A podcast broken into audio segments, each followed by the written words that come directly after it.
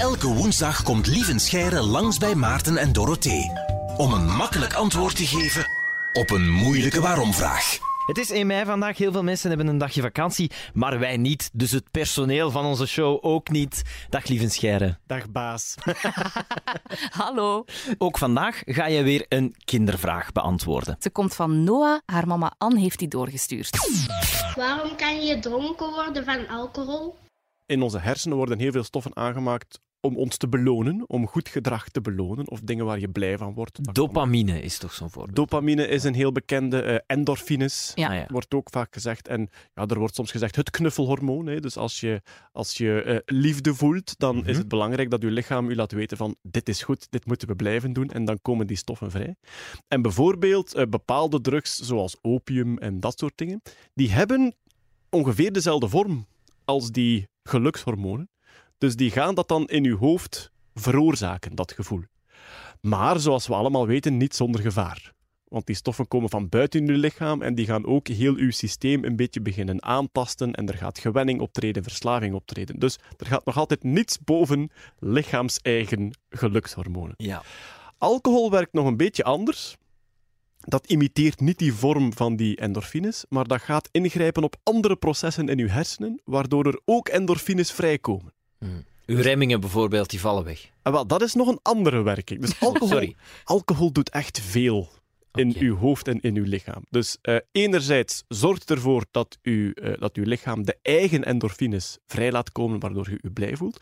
Alcohol gaat ook ingrijpen op de GABA-receptoren. En eh, GABA is een van de belangrijke neurotransmitters. Wat is een neurotransmitter? Ja, heel onze zenuwsignalen zijn eigenlijk elektrische signalen in zenuwcellen.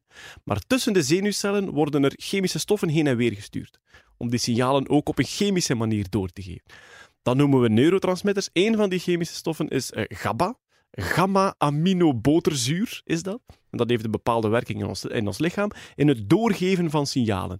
En alcohol gaat heel dat proces een beetje dempen, een beetje tegenhouden. En dat is de zogenaamde dempende werking van alcohol. Nervositeit wordt minder doorgegeven door de hersenen. Eh, ja, opgewonden gevoelens worden minder doorgegeven door de hersenen enzovoort. Maar op termijn ook uw bewegingssignalen. Waardoor het allemaal een beetje trager gaat en de hele coördinatie van uw bewegingen eh, afneemt. Wat natuurlijk ook de allerbelangrijkste reden is waarom alcohol en rijden met de wagen zo gevaarlijk is. Ja. Zonder dat je het merkt, zelfs voordat je het doorhebt, zijn uw reflexen al immens vertraagd. Oké. Ja, dat is, dat is eigenlijk een klassieke test voor. Je neemt een, ehm, je neemt een meetlat.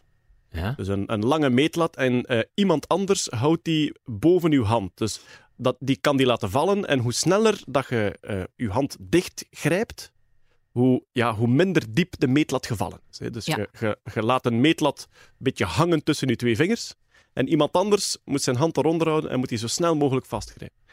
Als je dat doet, als je dat een paar keer doet, dus zonder dat die andere persoon je waarschuwt, laat die los en moet je vastgrijpen, kunt je afmeten na hoeveel centimeter val je die lat vastgegrepen hebt. Ja. En dan moet je dat gewoon, zelfs als je maar heel weinig drinkt, hè, één of twee pintjes, moet je dat nog eens herhalen daarna. Dat is, dat is redelijk... Dat is om wat te verschieten. Dat is wel gek, want één of twee pintjes mag Natuurlijk, dat voor veel waar. mensen, hè? Dat klopt, ja. Maar uw reflexen zijn dan al Dat vertraagd. is wel zot. En dus autorijden en alcohol, dat is de belangrijkste reden. Dat dempen komt ook op uw beweging, op uw coördinatie en op uw reflexen. Ehm, en dan is er nog iets, het, de zogenaamde duizeligheid. Vooral de duizeligheid de volgende dag. Ehm, heel ons evenwichtsorgaan werkt via ons binnenoor. En ons binnenoor, eh, dus van binnen in uw oor zit uw evenwichtsorgaan. En wat is dat? Dat is een soort, eh, ehm, ze zeggen wel eens, een soort kussentje dat ronddrijft in een vloeistof. En dat kussentje is via haartjes verbonden met eh, uw lichaam. En dus als jij bijvoorbeeld snel naar voor beweegt of snel naar achter beweegt, gaat dat kussentje een beetje achterblijven. Ja, dat gaat een beetje door die vloeistof heen en weer klotsen. En die haartjes die voelen op welke manier dat, dat kussentje beweegt.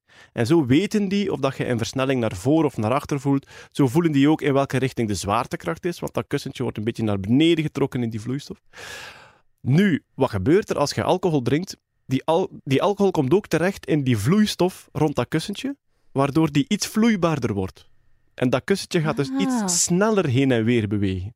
Waardoor dat heel je evenwichtsorgaan eh, ja, het, niet, het niet goed meer snapt. En daarom kunnen we niet op een rechte lijn lopen als we dronken zijn. Inderdaad. De moment dat je lichtjes naar links gaat, denkt je evenwichtsorgaan dat je heel snel naar links gaat en die wil dat corrigeren door naar rechts te gaan enzovoort. en daarom loopt je zo wankel. Ja, ja. Nu, na een tijdje drinkt die alcohol ook door in dat kussentje, waardoor dat ook een beetje lichter wordt en wordt dat een beetje hersteld. Wat gebeurt er de volgende dag? De alcohol is al weg uit de vloeistof, maar zit wel nog in het kussentje. Huh? Waardoor het omgekeerde gebeurt en waardoor je dus de volgende dag, ook als de alcohol al aan het verdwijnen is uit je lichaam, toch weer duizelig bent. Omdat nu is de vloeistof terug hersteld, maar in het kussentje zit nog een beetje alcohol, Ah. waardoor het ook anders beweegt. Waardoor je iets moet vastpakken als je uit je bed komt. Zo. Oh. Ja. Dus de, duizel, de, duizeligheid, de duizeligheid bij de kater is eigenlijk het omgekeerde van de duizeligheid als je dronken bent. Als je zo'n uitleg doet, is het echt vergeven. Maar Ja, Ja, wel, ja, inderdaad. Eh, eh, alcohol sowieso zeer, eh, zeer, zeer zuinig mee zijn. Ja. Ehm, alcohol wordt geproduceerd door bacteriën. Dus dat, dat, dat bestaat gewoon omdat bacteriën, als die suiker verteren, dan hebben die wat afvalstoffen en die maken er alcohol mee. En die zeggen, hier, dit hebben we niet nodig. En dan door die toevalligheden in de mens heeft dat heel veel effect als dat in ons chemie terechtkomt. Het is een soort gifstof, maar eentje die we net nog verdragen. En het komt niet alleen bij de mens voor, eh, ook eh, olifanten worden wel eens dronken. Eh, apen worden wel eens dronken en vogels ook. Dus als fruit in de natuur te lang aan de boom hangt of aan de struik, dan begint dat ook te gisten.